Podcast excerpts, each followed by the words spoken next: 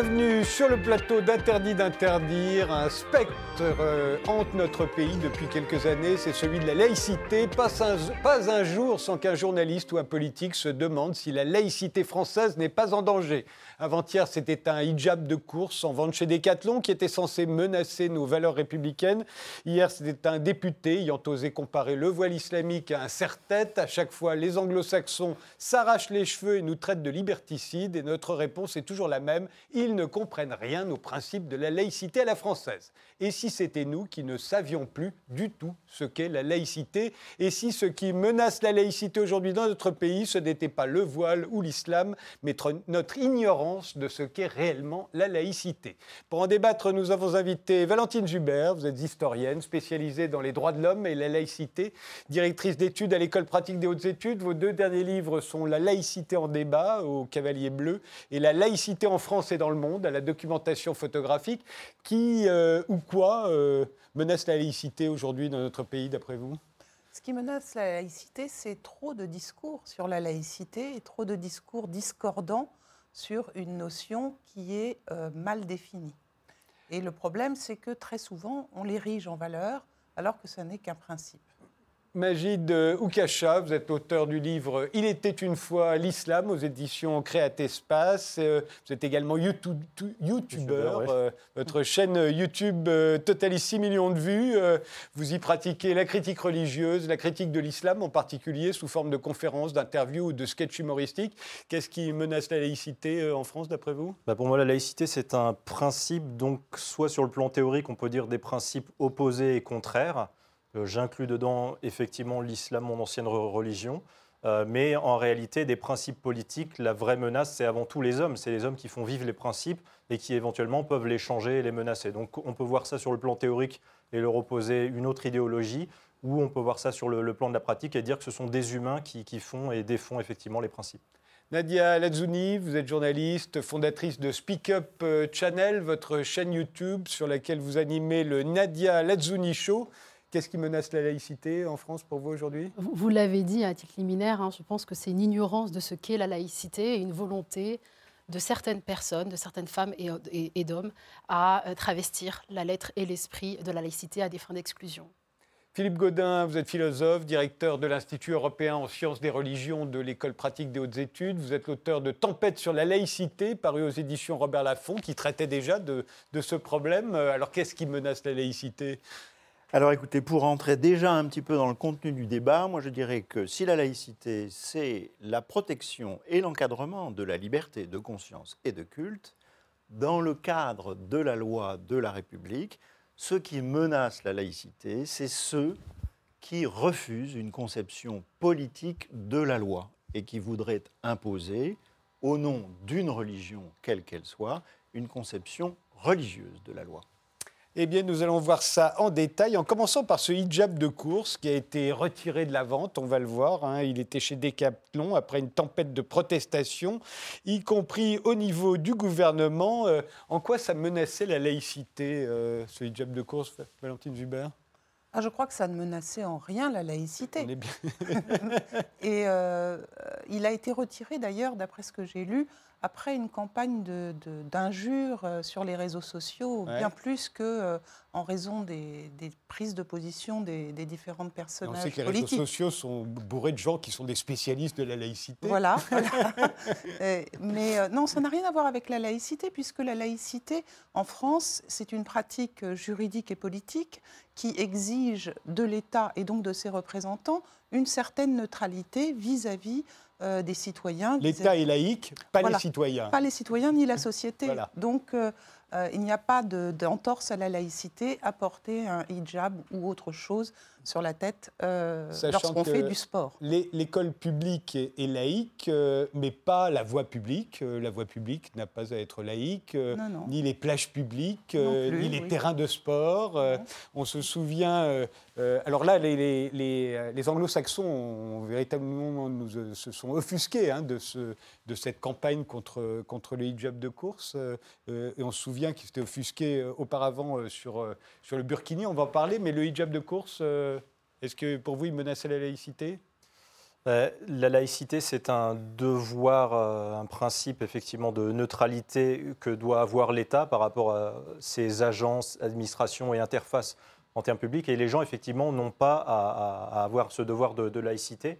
Par contre, moi, je, crois que ce qui a choqué, c'est surtout la symbolique, la symbolique de ce voile qui renvoie dans l'imaginaire collectif, pas pour tout le monde, mais pour beaucoup, à l'idée de, pas seulement de, soumission de la femme, mais disons euh, de discrimination, puisque dans la religion islamique, c'est vrai, il n'y a que les femmes qui doivent se couvrir la chevelure. Après, les raisons, on peut en, on peut en discuter. Mais voilà, il y a l'idée effectivement que les femmes doivent être culpabilisées pour leur beauté et pour euh, la séduction qu'elles inspirent à des hommes dans l'espace public. Si à la limite, dans la religion islamique, les hommes comme les femmes devaient se voiler, peut-être que ça poserait pas autant de problèmes. Mais je crois que ce qui, posait problème effectivement pour des gens, c'était aussi l'idée qu'au-delà de la cause que c'est, c'est aussi un symptôme de quelque chose qui les inquiète, puisque peut-être que l'islamisation euh, populationnelle, culturelle qui monte dans notre pays depuis, depuis, euh, depuis la seconde moitié du XXe siècle, peut-être que c'est un symptôme de plus qui arrive avec d'autres polémiques qui sont déjà arrivées par le passé. Euh, sur les constructions de mosquées, sur euh, la viande halal. Donc c'est voilà, c'est l'accumulation de tout ça. Et je crois effectivement que euh, la conception anglo-saxonne, en fait, ce que peut-être les anglo-saxons ne comprennent pas, c'est que la laïcité, en fait, c'est un principe aussi unificateur, parce qu'en France, c'est vrai que le droit, à part des exceptions, s'applique unilatéralement pour tout le monde. Et c'est vrai qu'il y a toujours des lois d'exception, que ce soit dans les États fédérés des États-Unis d'Amérique ou des tribunaux religieux particuliers pour les, Britanniques. Et ils ne comprennent pas que de la même façon que nous, on a par exemple une seule langue officielle, des formulaires administratifs avec une seule langue et pas en hispanique, espagnol éventuellement, comme dans certains États aux États-Unis, ils ne comprennent pas que le devoir de laïcité, c'est aussi une manière d'unir les, les Français. D'ailleurs, j'ajoute une dernière chose, c'est que le, le devoir de neutralité n'est pas forcément religieuse, mais bien sur l'idée de conscience, pas sur l'idée de croyance. C'est ce qui fait qu'un agent de l'administration publique ne vous reçoit pas avec un hijab ou avec un t-shirt Vive le PS ou Vive euh, debout la Oui, c'est la neutralité Voilà, qui est c'est- pour, euh, à la fois pour l'État, pour ses représentants. Voilà, c'est ça. Après, ce voile était vendu légalement, effectivement, Voilà. je, je le Et, euh, reconnais. Parce que la, Donc, la euh, meilleure façon d'unir euh, les Français, c'est de les laisser s'habiller comme ils veulent. Euh, ce serait ça d'abord la laïcité. Qu'est-ce que vous en pensez, Nadia Mais je pense exactement la même chose que vous. Alors, monsieur, vous parliez effectivement de la, du principe de laïcité qui unit. Effectivement, le principe de, l'uni- de- de laïcité unit, mais n'uniformise pas. Hum. Donc, on a le droit d'être français, euh, de confession euh, musulmane, d'exprimer sa francité, mais également sa religiosité. dans le cadre de la loi, oui. Exactement, dans le cadre de la loi. Et ça tombe très bien, c'est parce que la loi, précisément, nous permet de manifester notre croyance, que ce soit dans l'espace privé ou dans l'espace public, de manière individuelle ou de manière collective. Donc c'est, vous êtes républicain comme moi et vous devriez donc aussi euh, savoir que c'est quand même depuis la Révolution et jusqu'à aujourd'hui qu'on garantit, je vais jusqu'au bout, Oui, oui. euh, cette liberté euh, aux euh, Françaises et aux Français, quelle que soit leur croyance. Liberté de, conscience, liberté de culte C'est ça. euh, et, liberté, liberté de manifester ses Voilà. croyances. D'expression. De ses croyances. D'expression de ses croyances. Et je, pardonnez-moi, je Oui. vais jusqu'au bout. Et en l'occurrence, donc Decathlon est une entreprise privée. Bien sûr. Voilà, donc c'est une liberté d'entreprendre et d'industrie. Une liberté quand même, pardonnez-moi, enfin c'est une loi qui date aussi de la Révolution. Donc je trouve que quand même on régresse pas mal. hein. On a cette liberté a- qu'on a, réussi à obtenir euh, après la Révolution. Les agents privés, les agents économiques sont libres de commercialiser ce qu'ils veulent. On ne peut pas demander à l'État, on ne peut pas permettre aussi à l'État, au nom de nos libertés, de s'ingérer dans les affaires d'une entreprise. C'est pour ça que je dissociais bien le principe sur le plan juridique du plan politique, parce que par exemple, c'est juste un petit exemple, vous, effectivement, vous avez sans doute dû déplorer le fait que Decathlon ait retiré son hijab, mais c'est plutôt la question de la symbolique qui pose problème à bon nombre de Français. Je vous donne un petit exemple. Imaginons que Decathlon ait persisté à vendre ce, hijab de, de running.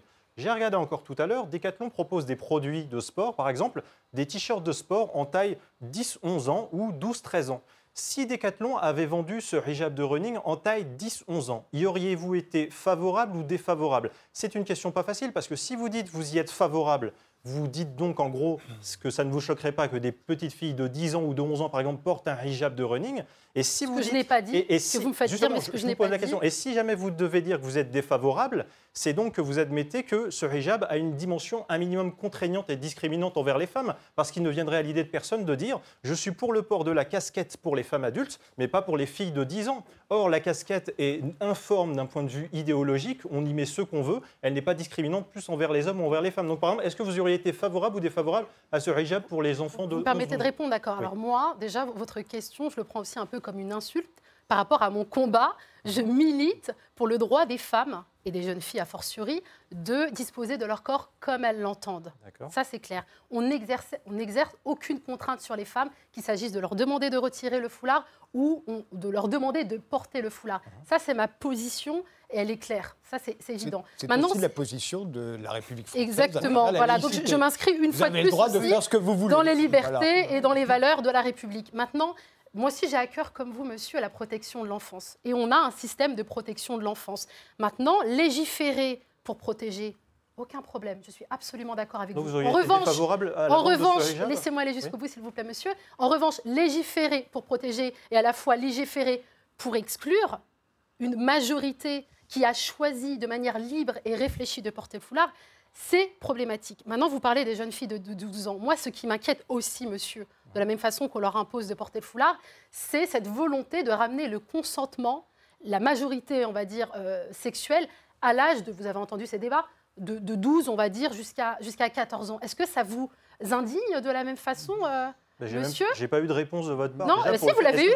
Est-ce que vous avez entendu ma réponse J'ai dit que j'étais défavorable à la contrainte qui était exercée sur les Donc, femmes pas et répondu, sur les filles. alors moi, je vais, vous, répondu. je vais vous poser la répondu, question. Je monsieur. vais vous poser la question autrement. On va voir euh, dans la rue, comme on peut en voir à Paris, euh, euh, des familles juives avec euh, le père se promenant avec ses deux petits garçons, soit qu'ils ont- vont à la synagogue, soit qu'ils soient orthodoxes et qu'ils se promènent toujours dans la rue de, euh, vêtus de cette manière-là. On va voir un père avec son chapeau et ses deux enfants avec des kippas. Les enfants ont moins de 10 ans. Euh, Est-ce qu'ils menacent la laïcité, Philippe Godin Alors, je vais peut-être quand même répondre à la Oui. question que vous avez posée Non, à c'est tout la le même, monde. d'ailleurs, hein. Oui, oui, oui, mais non, pas tout à fait, pas tout à fait, pas tout à fait. Alors, je pense que la, la- la première réponse qu'il faut faire à la question que vous avez posée, Du elle hijab. est très simple. Du elle hijab a de été course. donnée. Voilà.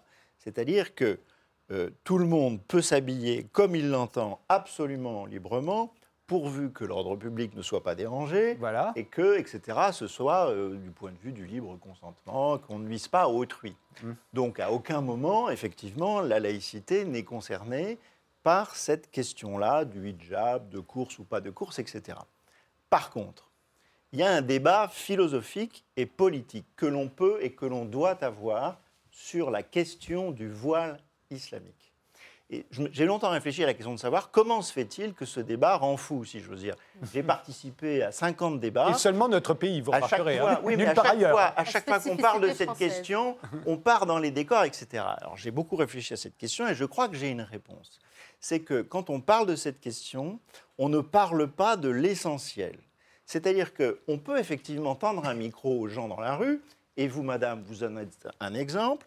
Pourquoi, madame, portez-vous le voile? Eh bien, je le porte pour X raisons. On va se rendre compte qu'il y en a 45 000. Donc, nous sommes dans une société démocratique, et vous avez la chance, madame, de pouvoir porter le voile, comme d'autres choisissent de ne pas le porter. Et ça peut être d'ailleurs très beau. Très bien. C'est formidable. Même si c'était moche. Même si On ne porte c'était- pas pour des raisons esthétiques. Voilà. Permettez-moi de vous Oui, le mais dire. ça peut aussi être porté pour des raisons esthétiques. Précisément, Même si c'est je moche, fais ce que je veux dans le cadre de la loi, c'est le bonheur de vivre dans une société démocratique. Voilà. Vous pouvez aussi vous poser la question de savoir quelle est la signification du voile en islam. Alors là aussi, querelle d'interprétation à l'infini sur tel passage du Coran.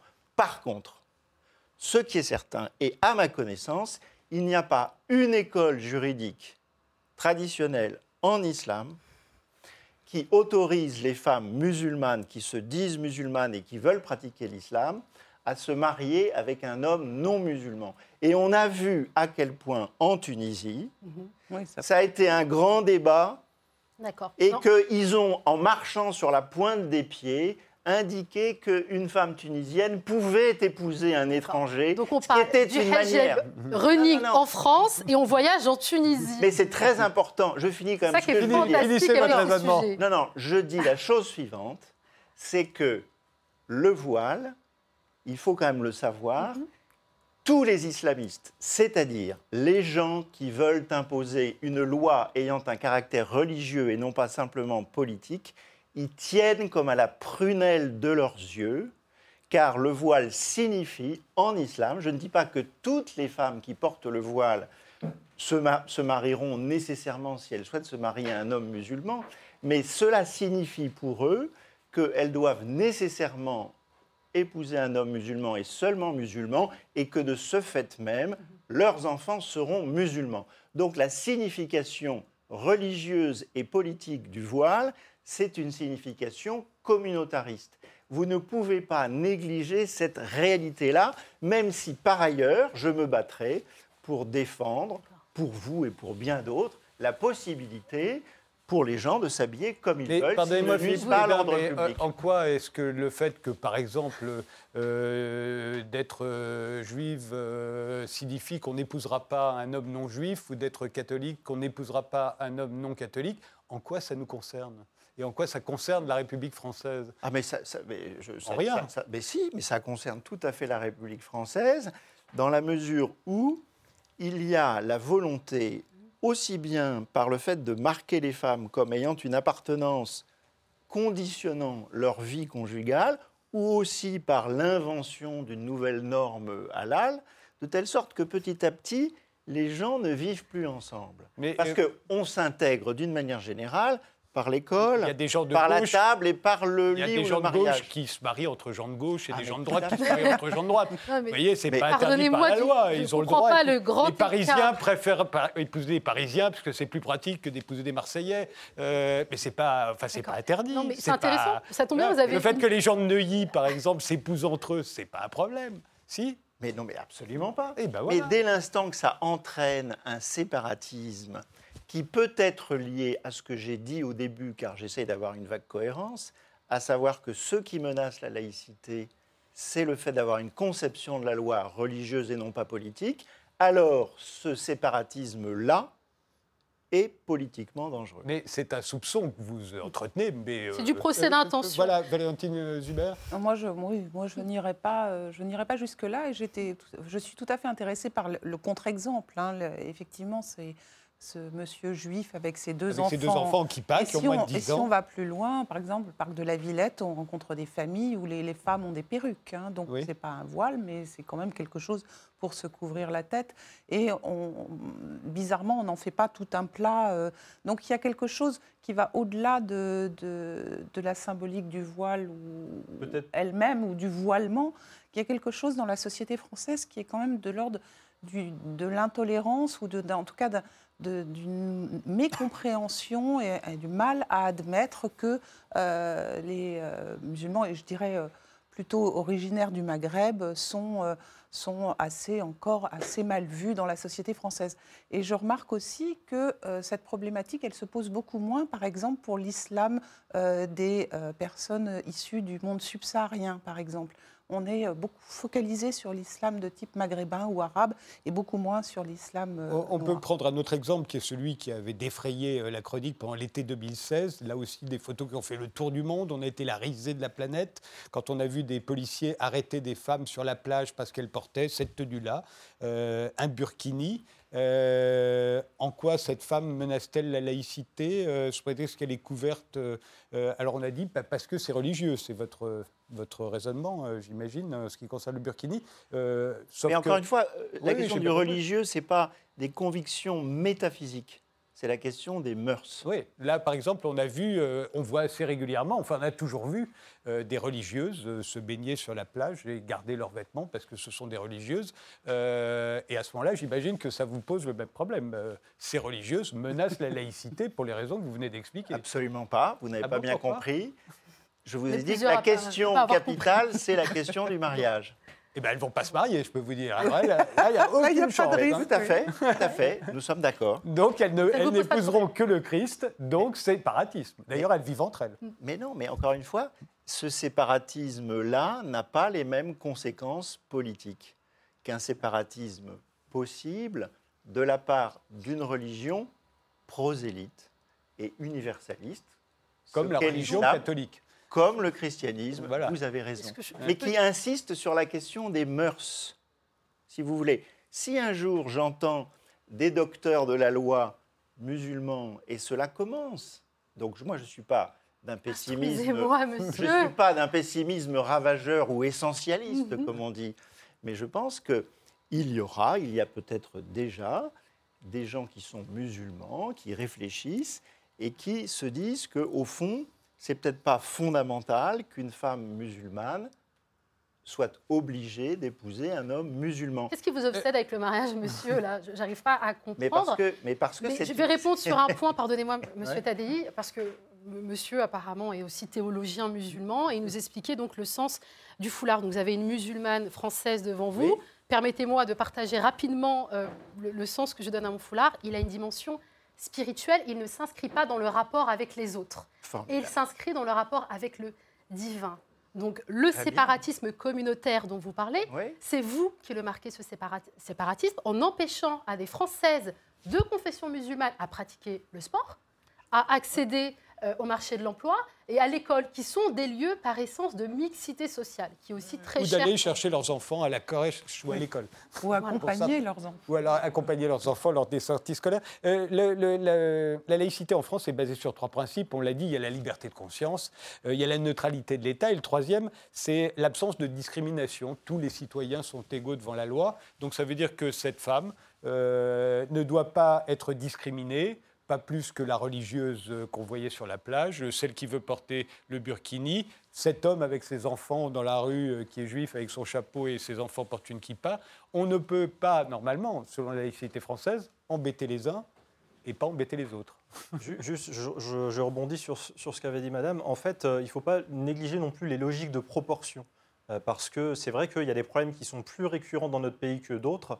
Et effectivement, par exemple, peut-être qu'on parle moins du problème de la kippa, euh, parce qu'il existe des problématiques précises euh, qui, sont, nuisibles pour la société. Je vous donne trois petits exemples tout simples et qui sont sourcés. Par exemple, il y a eu un rapport des renseignements généraux en octobre 2018 euh, sur les problèmes d'atteinte à la laïcité à l'école. Mais c'est quasi exclusivement, pour ne pas dire exclusivement, que des problèmes en rapport avec des, des populations islamiques. Et ce n'est pas, ce sont pas des, des- c'est c'est régulier, récurrent et de, plus- et de des, plus en des plus fréquent. Françaises de confession musulmane. Alors Mais- moi, je, Oui, je- non, mais je- pas- D'accord. pas- pas- Valentine le, terme, le terme d'atteinte à la laïcité est pour moi extrêmement problématique, encore une fois, si on se met dans l'optique que la laïcité, qui est un principe qui est exigé de l'État et de ses représentants, et donc des professeurs en l'occurrence, et de l'équipe enseignante, et certainement pas des élèves. Donc, Oui, mais l'école est un sanctuaire particulier et effectivement, c'est entre, entre, deux, entre, entre deux mondes par rapport à la loi. Ce qu'elle veut, ce qu'elle veut dire, c'est qu'un élève ne peut pas porter atteinte Voilà. à la laïcité. C'est- impossible. Ni vous ni moi ne pouvons porter En- atteinte en- à la laïcité. En, tout cas, les élèves qui ont eu des comportements problématiques qui sont signalés par la hiérarchie et par, et par les Est-ce que professeurs. vous les connaissez, ces juste- comportements je, vais vous, problématiques eh ben, je, vous, je vous en cite C'est quatre. des jupes longues, Je vous en cite quatre. des jupes trop longues. vous vous C'est un bandeau qui ont juste trop pépé. Je, vous en cite quatre. Des enfants qui se bouchent les oreilles dans des cours de musique parce qu'ils estiment que la musique est illicite en islam.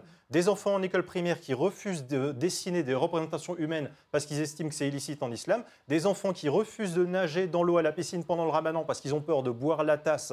Et donc, c'est pour eux, c'est- c'est c'est effectivement incompatible avec l'islam. Et un dernier exemple que j'avais vu dans l'article d'Europe 1 qui en avait parlé, c'était des enfants qui avaient refusé de manger dans le Nord du poulet qui n'était pas halal lors d'une sortie scolaire. Donc, dans, ces ont- cas de figure-là, Rassurez-moi, monsieur, ils ont quand même droit de ne pas manger de viande s'ils ne veulent pas manger de vous, vous, vous faites le même reproche aux personnes véganes pas du tout. de ne pas manger de la viande à la cantine Vous vous focalisez sur le dernier exemple. Non, non, et- On peut parler des autres, des autres exemples. Je ne en fais fait. que citer les La- signes. Mais la loi de Je ne fais que citer les 2004, la loi de signalements. 2004 prohibe les signes ostensibles. Et pas, Parmi et, et je n'aime pas les ce terme qui est pour moi subjectif. Ostentatoires. Mais Oui, vous avez- oui. Donc c'est le juge qui tranche. dans Ben oui, eh ben, j'apprécie. Moi, je préfère des lois assez binaires et dans l'avenir. D'accord, donc c'est le juge qui Oui. tranche. Mais non, monsieur, on est dans un état Oui, de droit. Et donc, quand il y a un problème, semble d'interprétation ou Mhm. d'appréhension de la loi, c'est le travail des juges. Eh ben, Voilà. je, vous- eh ben, je vous donne un autre exemple. Oui. Ch- Chaque année en France, il y a le ramadan et dans l'actualité, c'est très récurrent. Il y a des cas de gens qui se font agresser pour non-respect du ramadan. Ah bon? Si, par exemple, il y a eu un article euh, il y a quelques années d'un monsieur qui s'appelle euh, euh, Amara euh, Diarra à Lyon. Il buvait un café en terrasse. Trois musulmans l'ont agressé en disant qu'il ne respectait pas euh, Eh bien, effectivement le, en l'occurrence, selon la loi française, ce sont ces trois musulmans, si cette, cette Oui, oui. affaire a bien eu lieu, sont ces trois musulmans qui menacent la laïcité. Voilà, Euh, c'est ça. mais- Alors Oui, qu'on mais- est dans l'espace public, là. Ben, Oui, mais, oui, c'est pour dire. Non, mais pour y une a- raison simple, c'est que la laïcité, c'est que vous avez- tout le monde a le droit de faire ce qu'il veut, de penser ce qu'il veut, de croire dans la religion qu'il veut, et personne ne peut Ce l'obliger que je à veux le dire, c'est que chaque année, il y a beaucoup de cas de figure comme ça. Or, jamais en France, par exemple, quelqu'un ne s'est fait agresser un samedi par un juif en lui disant Tu respectes pas ton- le Shabbat, d'où tu utilises ton téléphone qui marche à l'électricité. Laïcité. Il n'y a jamais, c'est de la science-fiction, de chrétiens qui agressent des chrétiens en disant tu ne respectes pas le carême. Il existe des- à chaque fois. je suis désolé, hein, j'aimerais, je, je ne veux pas Bah, je ne stigmatiser. pas mais- vivre dans le même monde que vous, alors. Bah, eh ben, et eh ben, pourtant, je le baigne et je navigue dans un- un mot de euh, Valentine. Le problème avec ce, ce genre d'imputation, euh, c'est c'est la manière récurrente dont c'est toujours présenté dans les médias. Et on ne cite jamais de chiffres, on ne cite jamais de, de statistiques. C'est toujours euh, des, des exemples effroyables qui, euh, font, qui terrorisent tout le monde. Et ça manque tout à fait de scientificité. Et je pense que ça n'apporte rien au débat. Qu'il y ait des problèmes avec les adolescents, c'est évident. Je veux dire, tout parent, et, et j'en suis, euh, j'en suis un, a des problèmes avec ses adolescents en, en rébellion et qui font euh, telle ou telle euh, euh, infraction euh, parce que c'est une, une manière de se construire et il faut cadrer euh, ses enfants. Euh, mais ces problèmes-là, les profs, ils les connaissent depuis toujours. Pourquoi se focaliser sur les parce, problèmes peut-être parce que l'écrasante majorité vient d'enfants qui justifient ça au je nom de l'islam et pas Je au nom du pas. judaïsme et du je christianisme. Crois que, je pense qu'on les met, en- on les met c'est une des manières Mhm. pour ces enfants de euh, se montrer, de se présenter, de d'être fiers d'eux-mêmes et à travers euh, tous les préjugés que, que cela peut euh, occasionner, mais qu'il faut évidemment euh, démonter, décadrer, enfin, euh, Désamorcer, on va Et leur Voilà, expliquer oui. que c'est interdit. et voilà, On ça, fait, on fait- cadrer, on fait une pause cadrer. et on continue ce débat.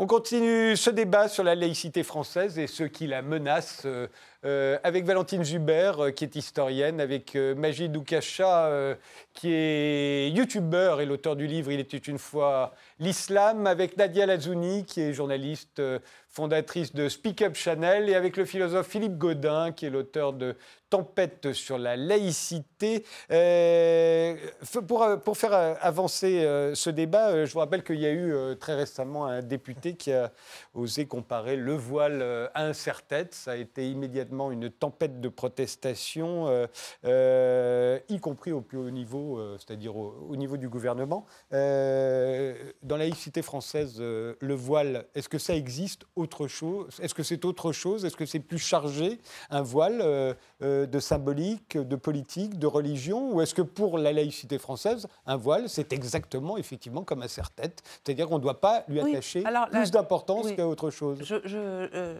j'ai- je- J'étais certaine qu'il y aurait un débat et je pense que la parole de, de ce député a été malheureuse parce qu'effectivement, un serre-tête, ça n'a pas de connotation euh, particulièrement religieuse, même si c'est un ornement féminin de, de coiffure.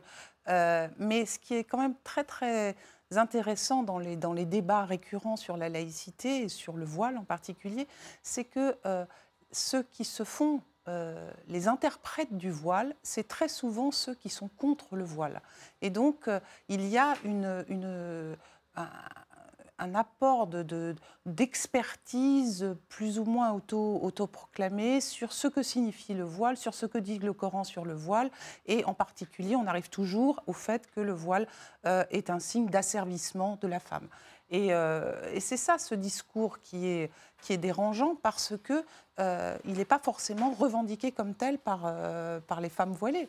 Et, euh, Mais ce que je veux dire, c'est que pour la, pour la laïcité, comme l'État ne doit pas discriminer les Mhm. religions et ne doit pas, au fond, entrer dans le contenu même de la religion, il est Oui, un absolument. arbitre, l'État, Mhm. mais au fond, il, est neutre parce qu'il est un arbitre. Oui. Au fond, il ne doit pas se mêler de savoir ce qu'est ce qu'est le voile, il doit s'en ficher, Absolument. comme Et- il se fiche du serre-tête. Oui. Et alors, dans, dans les débats récents, ce qui était le plus gênant, c'est pas tellement les prises de parole des députés qui s'opposaient au voile, enfin, ou des, des- des hommes ou des femmes politiques qui s'opposaient et qui le disaient bruyamment, c'est plutôt les représentants du gouvernement qui auraient dû s'abstenir de, euh, de dire quoi que ce soit sur cet incident. On se souvient encore du docteur Grenier, qui a été le premier député musulman français, c'était en 1895, je crois. Oui, on il venait à l'Assemblée Et on va le voir tenues, comment il, euh, comment il voilà. allait à l'Assemblée. Euh, est-ce que, est-ce que, est-ce qu'il menaçait la laïcité? On était au plein moment des tous les, les lois sur la laïcité naissent à ce moment-là. hein. Euh, Philippe, est-ce qu'il menaçait la laïcité pour vous? À mon avis, non. Mais à mon avis, il devait menacer sa santé parce qu'il devait avoir un peu chaud, certainement, dans le, Euh, Dans la salle de l'Assemblée nationale. Voilà. Depuis, à chaque fois qu'il y a eu euh, sur des listes euh, aux élections des femmes euh, qui portaient le même voile que vous, ça a été un scandale. hein, on C'est a un dit. scandale. Pourtant, euh, alors, que, et alors plus récemment, lui, c'était la fin du 19e siècle, on est en plein au moment où on établit la laïcité. Il y a le chanoine Kir, qui était le Mais maire de sûr. Dijon et député, et qui, lui, se rendait à l'Assemblée en, En soutane. en soutane, soutane. euh, avec le... Là, il n'est pas sur cette photo, mais il avait le, le, le- le ruban. Est-ce qu'il menace la laïcité, euh, pour vous? Ben, euh, après, je ne connais pas juridiquement précisément. Ah ben juridiquement, non. Voilà. Ça, c'est sûr. Mmh. On a le droit de s'habiller comme on veut pour aller à l'Assemblée. Ben, mais pour vous... c'est la neutralité de l'État. Donc Mais non, non, mais non, en fait, on en n'a fait, moi, je plus me le demande une droit chose. de s'habiller peut comme on plus. veut. il y a eu un règlement. Non, il y a eu un règlement. il y a, il y a un règlement. Mais moi, je me Mais demande les élus de la République n'étaient pas euh, justement Mais- liés à ce mais moi, principe de me, je me demande neutralité. si la laïcité n'est pas un prétexte euh, juridique, même si c'est un principe politique pour moi, dont ont besoin les gens. Je, vous- donne un exemple tout bête, vous allez comprendre. Par exemple, euh, euh, ce, doigt-là, pour moi, c'est juste un doigt. Mais comme dans l'imaginaire collectif, la majorité des gens interpréteraient le fait que si je tends ce doigt-là, je ne vais pas faire ce geste devant un juge, devant un ministre ou devant, euh, je Oui, sais ce pas, serait une insulte, Voilà, c'est ça. Alors que pour moi, c'est juste une partie de moi-même. Donc je suis obligé d'accepter, de par le fait que la majorité des gens ont intégré une symbolique négative par rapport à ça, sans se justifier par rapport à la laïcité ou quoi que ce soit.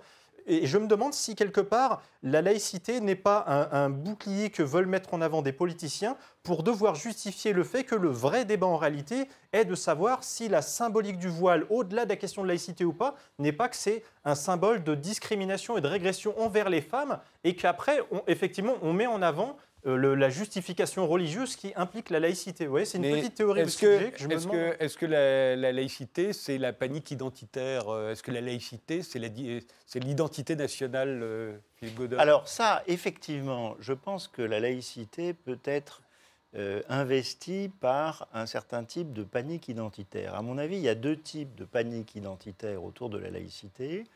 Une panique identitaire, effectivement, de ceux qui, d'une certaine manière, acceptent intellectuellement euh, que la laïcité, c'est la neutralité de l'État, mais qui, de fait, euh, Pour conçoivent tout le contraire. con- non, mais conçoivent la laïcité comme, je dirais, euh, quelque chose de lié à la sortie de la religion, considéré comme un obscurantisme complètement débile, euh, de telle sorte que tout ce qui est religieux est absolument et Et ce systématiquement négatif. Ce serait le cas si ça s'attaquait à toutes les religions, Mais mais, oui. vous savez bien que ça Oui, n'est pas le cas.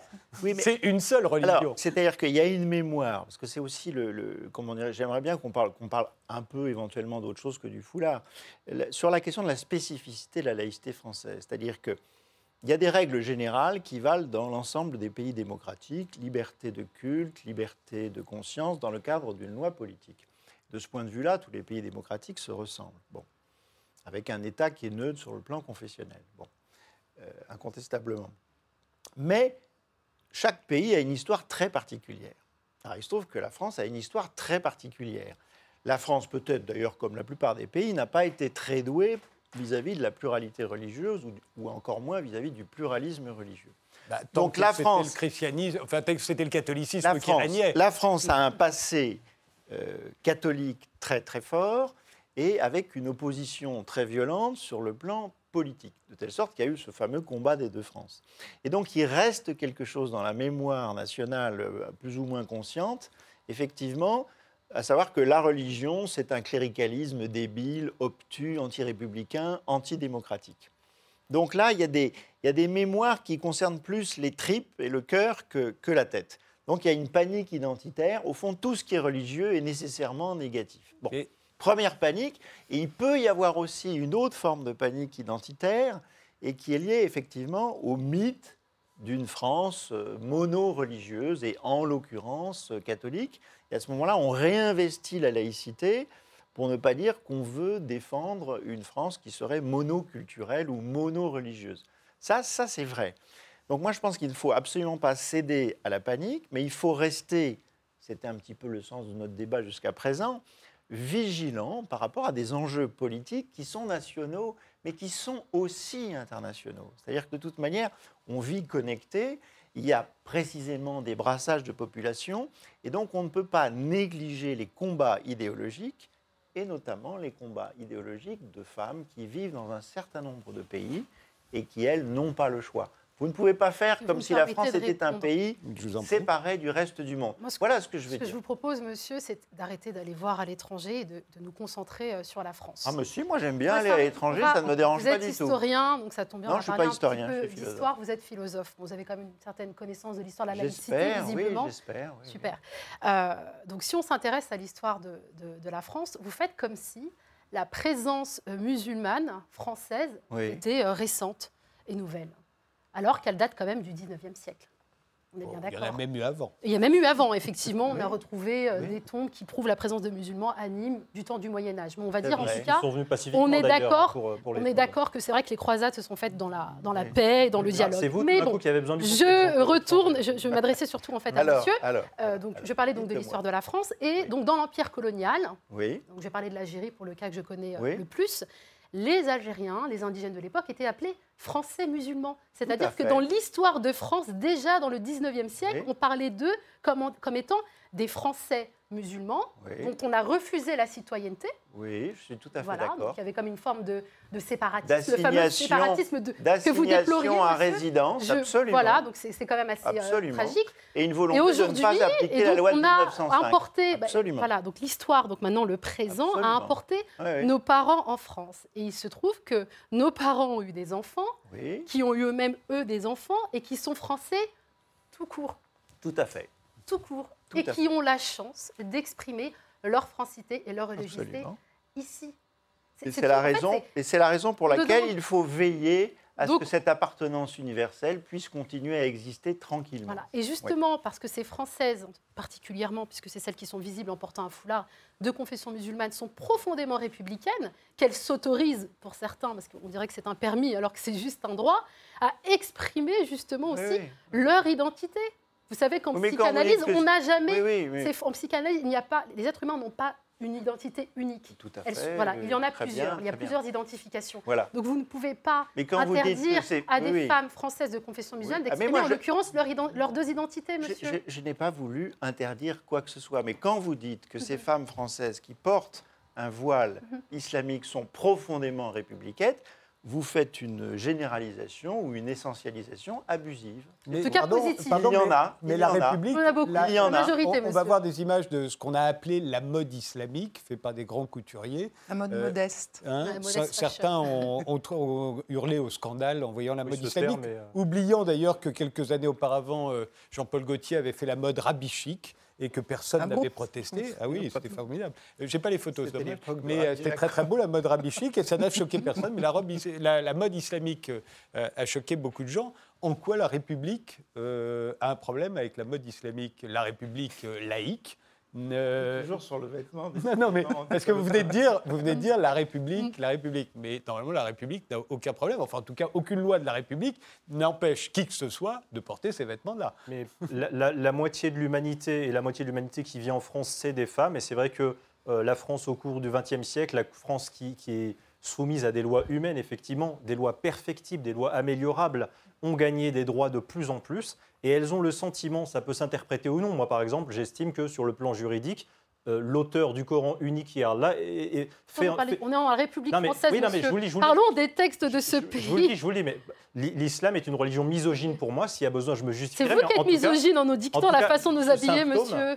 Non, non, c'est Ah ben si. à aucun moment, à aucun moment. Si, vous êtes en train de dire que le foulard porte- pose un problème. Vous êtes Ah, un homme et vous vous C'était pas intéressez. cet exemple-là que vous je vous pouvais donner. intéressez, Juste mais pour être clair, intéresse les si, femmes en si une femme monsieur. était obligée de se vêtir de cette manière-là, par Oui. son mari, par son père ou par ses Oui, voisins, c'est illégal. ce serait totalement illégal. Bien sûr, et bien à ce moment-là, on pourrait dire que la laïcité est menacée. Mais qu'elle Mais, mais, volontairement elle veuille Français- s'habiller comme les ça. Français, les Français font euh, pour beaucoup un constat clinique comme quoi partout où l'islam s'installe, s'enracine et est majoritaire, ils ont l'impression que c'est des dieux qui sont Mais l'islam ne plus... s'installe pas, monsieur. J'ai fait un, un- un bref rappel justement euh, de l'histoire, notamment donc de l'histoire coloniale.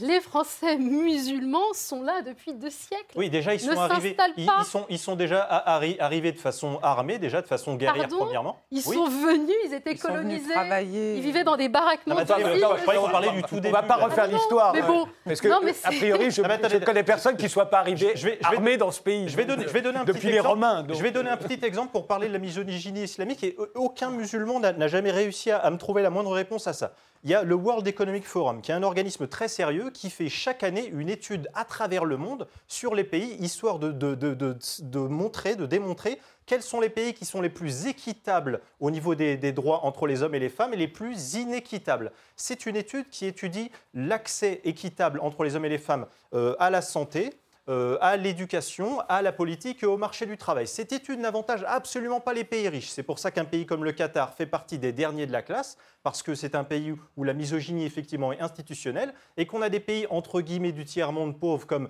euh, la Namibie, euh, les, les, Philippines ou le Nicaragua, qui font partie du top 15 avec des pays occidentaux. Et eh bien, si vous regardez le dernier rapport que j'ai vu en 2018, dans le, top, dans le flop 15, les 15 pires pays au monde et d'une manière générale les derniers de la classe, le point commun culturel, religieux évident, c'est l'islam. Vous avez que des pays musulmans donc, dans les derniers. Moi, je reviens à la je France. je finis, oui, je finis ma phrase. Et donc, ce constat clinique que tout le monde peut faire, qui est chiffré, les, les, pays musulmans qui sont des pays misogynes, ce sont des pays où l'islam est dominant d'un point de vue social, d'un point de vue culturel. C'est quoi l'excuse pour ne pas voir ça. On ne peut pas dire, par exemple, c'est à cause de la colonisation finie il y a 50 mais, ou 60 non, ans. Attendez, on ne fait pas un débat sur, sur l'islam, on fait un débat sur la laïcité. C'est pour, pour, dire qu'effectivement, plus de voiles à un endroit, la, la généralisation, la démocratisation du voile peut être vue comme un symptôme, un symptôme de l'entrise de l'installation. Alors, je vais vous poser une, la question de faire selon la laïcité française, est-ce que les, la République française peut se mêler du contenu des religions. C'est-à-dire que face à des religions qu'on pourrait trouver épouvantables, mmh. misogynes, intolérantes, insupportables, violentes, euh, etc. Tout ça, qu'est-ce que l'État français peut faire du moment que ces, ces religions respectent la loi euh, ah. Elles se soumettent à la loi de la République, mais on sait bien qu'elles pensent des tas de trucs affreux.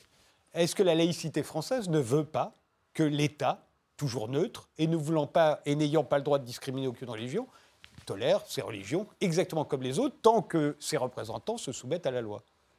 Oui, mais c'est un, cas un peu limite, parce que généralement, enfin, dans, des cas de... Ça s'est vu à travers les, les, un certain nombre de sectes à une période de notre histoire qui euh, prônaient des, des, des manières de, de, vivre et qui étaient incompatibles avec. Euh... Toutes les religions monothéistes ont été misogynes, par exemple. Enfin, je n'en oui. connais aucune qui ait mis la, la, femme sur un piédestal. Donc. Euh, non, bien sûr. Mais c'est selon pour ça. les époques. Oui. Et c'est pour ça que le, la laïcité est une chance, que la laïcité qui est conçue comme un droit et comme un droit de l'homme, comme un droit de, de l'être humain, une laïcité qui permet la liberté individuelle de s'épanouir dans les limites de, inhérentes à la liberté. Mais euh, l'État, effectivement, n'est pas théologien en France, bien plus qu'ailleurs, c'est dit très très clairement. Et euh, il n'est pas question que l'État euh, juge de ce qui est licite, pas licite, euh, en termes religieux. Voilà, quand euh, je me souviens d'un Premier ministre qui voulait absolument euh, réformer l'islam pour en faire un islam de France, euh, européanisé, occidentalisé, avec nos valeurs. Oui, alors ça, ça a été... Ce, ça a ce. Premier ministre-là menaçait ostensiblement la laïcité. Alors oui. la laïcité séparatiste, effectivement. Euh, il, me... enfin, il y a eu des tentatives en France qui ont duré même longtemps. Hein. C'est euh, ce qu'on appelle le gallicanisme concordataire, ce qui a été initié par Napoléon, qui est une manière de régenter, de mettre sous la botte de l'État les différentes religions afin qu'elles restent dans les rails. Ça n'a pas été l'option qui a été choisie par la loi de 1905, et donc on a toutes euh, les chances et tous les risques de cette liberté, de cette séparation, de ce divorce qui est un véritable divorce. C'est-à-dire qu'on refuse à toutes les religions de régenter la République, Absolument. mais en échange de quoi?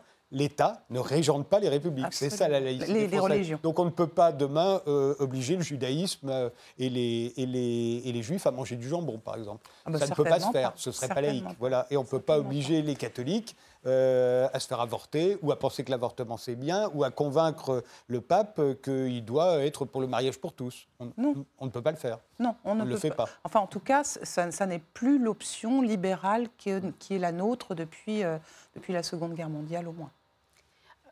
C'est euh, bah, vrai que le comment dire. Le, moi, ce qui me gêne, par exemple, quand on dit on veut intégrer euh, l'islam, moi, un politicien qui me dit je veux intégrer l'islam à la République ou à la France, il obtiendra jamais mon, bulletin de vote. Et pour moi, dire on veut un islam de France en le défocalisant d'un islam de l'étranger, ou on veut, on veut promouvoir un islam pacifique pour créer un contre-discours philosophique, politique par rapport à un islam guerrier, pour moi, j'entends, on veut promouvoir l'islam tout court. Parce que malheureusement, ce qui me, ce qui me dérange, c'est que beaucoup de politiciens, en voulant ancrer, en voulant institutionnaliser l'islam de France, c'est qu'ils vont devoir créer une orthopraxie islamique. Ils vont devoir définir, et forcément ils vont définir un islam euh, un minimum pacifique, etc. Mais en soi, pour moi, c'est une façon de promouvoir l'islam. Et je pense même qu'il y a beaucoup d'islamistes qui, qui- de pro- promouvoir. Il y a beaucoup d'islamistes qui ont intérêt à ce que ce cheval de Troie, que soit l'islam pacifique, soit diffusé à travers la société. Parce que pendant ce temps-là, effectivement, euh, il y a beaucoup de nos politiciens qui, pour des raisons électoralistes, ne peuvent pas se priver du vote musulman qui représente des millions de bulletins. Et moi, ce cheval de Poitiers qui est l'islam. Pardon? Et qui fait barrage d'ailleurs à, à vos idées très dangereuses en fait. Parce Quelles que idées? les Françaises et les Français, je crois savoir que vous travaillez pour Valeurs Actuelles, qui est Non, plutôt pas du passé. tout. Pas du tout. En tout cas, c'est la biographie, d'accord. Bon, Absolument bah, pas. écoutez, bah, vous, vous nous la prenez, J'ai cette c'est j'ai bien écrit, j'ai écrit des articles pour eux gratuitement, j'y ai droit. comme Gratuitement, d'accord. Non, mais pas de problème. Ça reste quand même un magazine, Oui, oui. sur, euh, à l'extrême droite de l'échiquier euh, politique. Donc, euh, les Françaises et les Français de confession musulmane font barrage à ces idées-là, sont citoyens, utilisent D'accord, leur donc c'est droit les de idées vote. d'autrui ou de. Non, de- non, pas des vôtres, non, de celles que les vous servez aussi. euh, par ailleurs, et pardonnez-moi, monsieur Tadé, juste une fois, enfin, juste un- une petite chose, parce que vous parlez beaucoup de ces sociétés d'ailleurs et ces pays d'ailleurs qui instaurent une égalité entre les femmes et les hommes, etc. On va rester en France. Moi, je suis profondément française et républicaine. Et, et dans, dans l'exemple. Inégalité de salaire entre les hommes et les femmes, les femmes touchent 20% de moins que les hommes sur un même poste. Sur un même En poste. France En France, exactement. Depuis le début de l'année, une femme meurt tous les deux jours sous les coups de son pa- compagnon. L'année dernière, c'était tous les trois jours. Cette oui. année, c'est tous les deux jours. Madame Duflot, qui est élue de la République, qui se fait siffler dans les arcanes du pouvoir parce qu'elle porte une jupe. Et on a cette loi dite Copé de 2011 qui instaure un quota pour garantir une représentation des femmes à hauteur de 40% dans des conseils de surveillance et d'administration. Je vais Et répondre. vous êtes en Alors, train de me attendez, parler attends, non, non, non, non, c'est- sociétés non, c'est très important.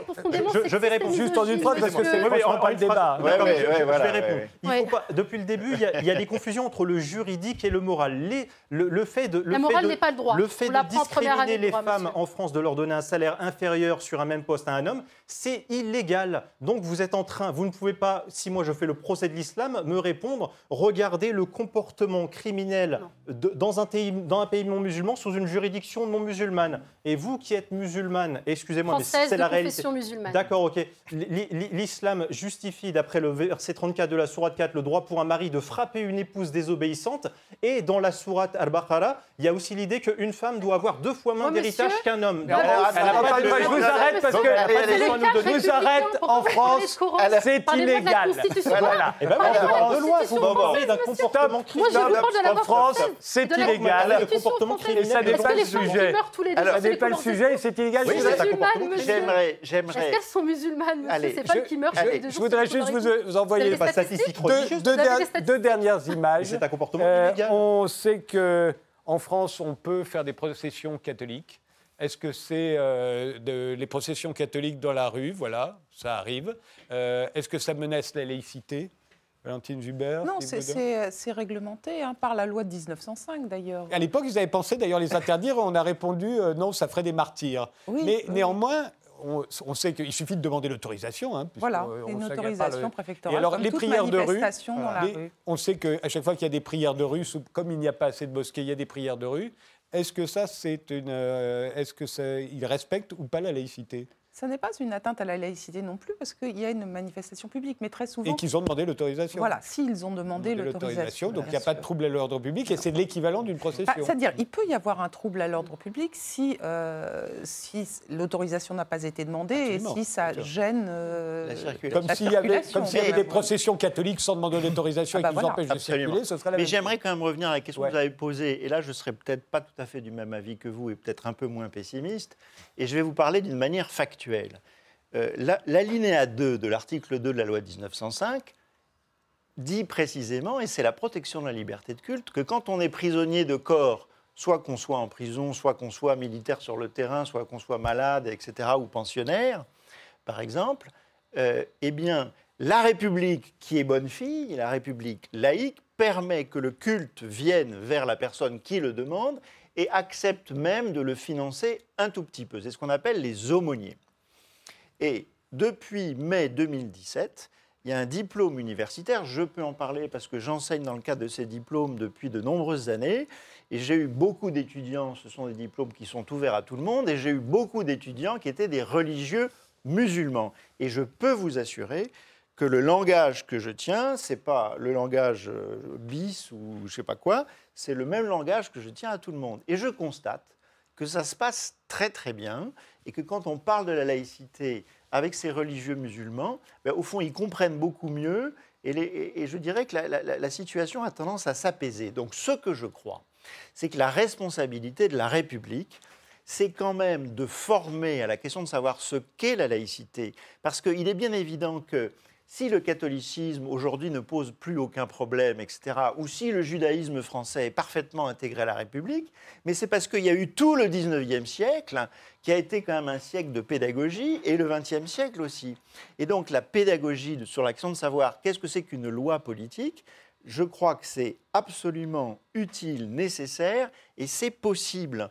Et il faut absolument le faire.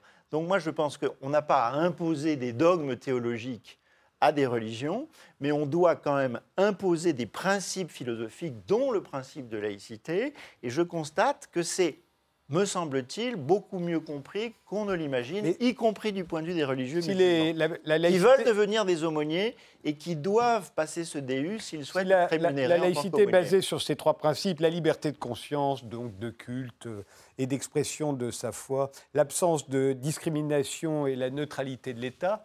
Euh, ce qui est quand même de terrible, c'est que l'État lui-même, en tout cas un certain nombre de ses représentants, oublie ce qu'est la laïcité euh, depuis 1920. Et c'est sans arrêt. Un bon exemple, c'est la France est championne de la lutte contre les sectes, euh, comme on va le voir. On a créé des offices euh, pour ça. Voilà comment s'appelait le premier en 1998. Enfin, ce n'était pas le premier d'ailleurs, c'était la MILS, la mission interministérielle de lutte contre les sectes. Et puis, quatre ans après, ils se sont rendus compte que c'était contraire à la laïcité, donc ils ont changé le nom. Maintenant, on ne lutte plus contre les sectes, on lutte contre les dérives sectaires. Et pourquoi Parce que quand on lutte contre les sectes, ça veut dire qu'on lutte contre des religions. Ça, et, et l'État, la laïcité française interdit à l'État de lutter contre des religions. Euh, ça n'existe pas, on n'a pas Il y a même eu une loi, la loi Abou-Picard, en 2004, euh, pour appuyer cette euh, fameuse lutte, mais je ne crois pas qu'elle ait jamais été appliquée à cause de, ce problème euh, laïque. On n'a pas le droit de lutter contre une religion en France. En tout cas, du sort d'un État laïque. C'est l'État français qui menaçait la laïcité entre ces... Là, vous parlez de 2002. Il y a même d'ailleurs même plus récemment, vous le savez certainement, qu'il y a un cabinet des affaires religieuses au ministère des Affaires étrangères. Oui, mais on peut traiter des affaires religieuses. Oui, on peut traiter. oui, bien sûr, mais il y a quand même du coup une gestion aussi de ces affaires religieuses. Mais ça, alors là, je, moi, je m'inscris en faux. Euh, on peut être ministre des cultes. Le, ministre de l'Intérieur et ministre des cultes, ça ne veut pas dire qu'il s'en mêle. Voilà, le conseiller aux affaires religieuses du ministère des Affaires étrangères est, dédié aux relations avec, euh, avec les, pays euh, étrangers. Et certains de ces pays étrangers ont des représentations religieuses, ne serait-ce que, par exemple, le Vatican. Donc, et, c'est pour ça que, que, ce conseiller a été créé à l'origine. Alors maintenant, il est aussi habilité, je le connais personnellement, à expliquer la laïcité française à l'extérieur et à chaque fois ça lui donne beaucoup Mais elle n'est pas si compliquée que ça puisqu'on la résume assez facilement. Il y a des lois qui sont écrites. Pourquoi? Parce qu'au plus haut niveau de l'État, euh, on a des gens qui ignorent totalement ce dont ils parlent. Ils sont absolument incapables de vous expliquer la laïcité et qu'à chaque fois qu'ils nous l'expliquent, ils nous disent le contraire de ce qu'elle est. Comment vous expliquez ce mystère? Alors moi, je, rejoins assez euh, ce que disait Philippe sur cette euh, euh, impensée anticléricale lourd, hein, qui est un héritage de l'histoire, et de considérer un peu tout ce qui a trait aux religieux comme étant de l'ordre de la pathologie, hein, de la maladie, et qu'il faut et, les termes qui sont employés par la plupart euh, des laïcs euh, autoproclamés, c'est de dire on va émanciper, ce terme d'émanciper qui est très, euh, très dérangeant, hein, puisqu'il est associé à l'esclavage. Ils ne le disent pas, de toutes les religions, ils le disent que d'une. Oui, oui, hein. émanciper les femmes. Ce terme, moi, me, fait toujours froid dans le dos parce que j'estime qu'on n'a pas à émanciper les femmes, mais juste à leur reconnaître les mêmes droits qu'aux hommes. Et il y a tout ce vocabulaire de, progrès, qui, euh, euh, dévalorise le, fait religieux et n'en voit que les, aspects les plus euh, obscurantistes. Et voilà qui est assez gênant dans notre culture politique française. Je vous remercie tous les quatre d'avoir participé à ce débat. Merci de l'avoir suivi et rendez-vous au prochain numéro.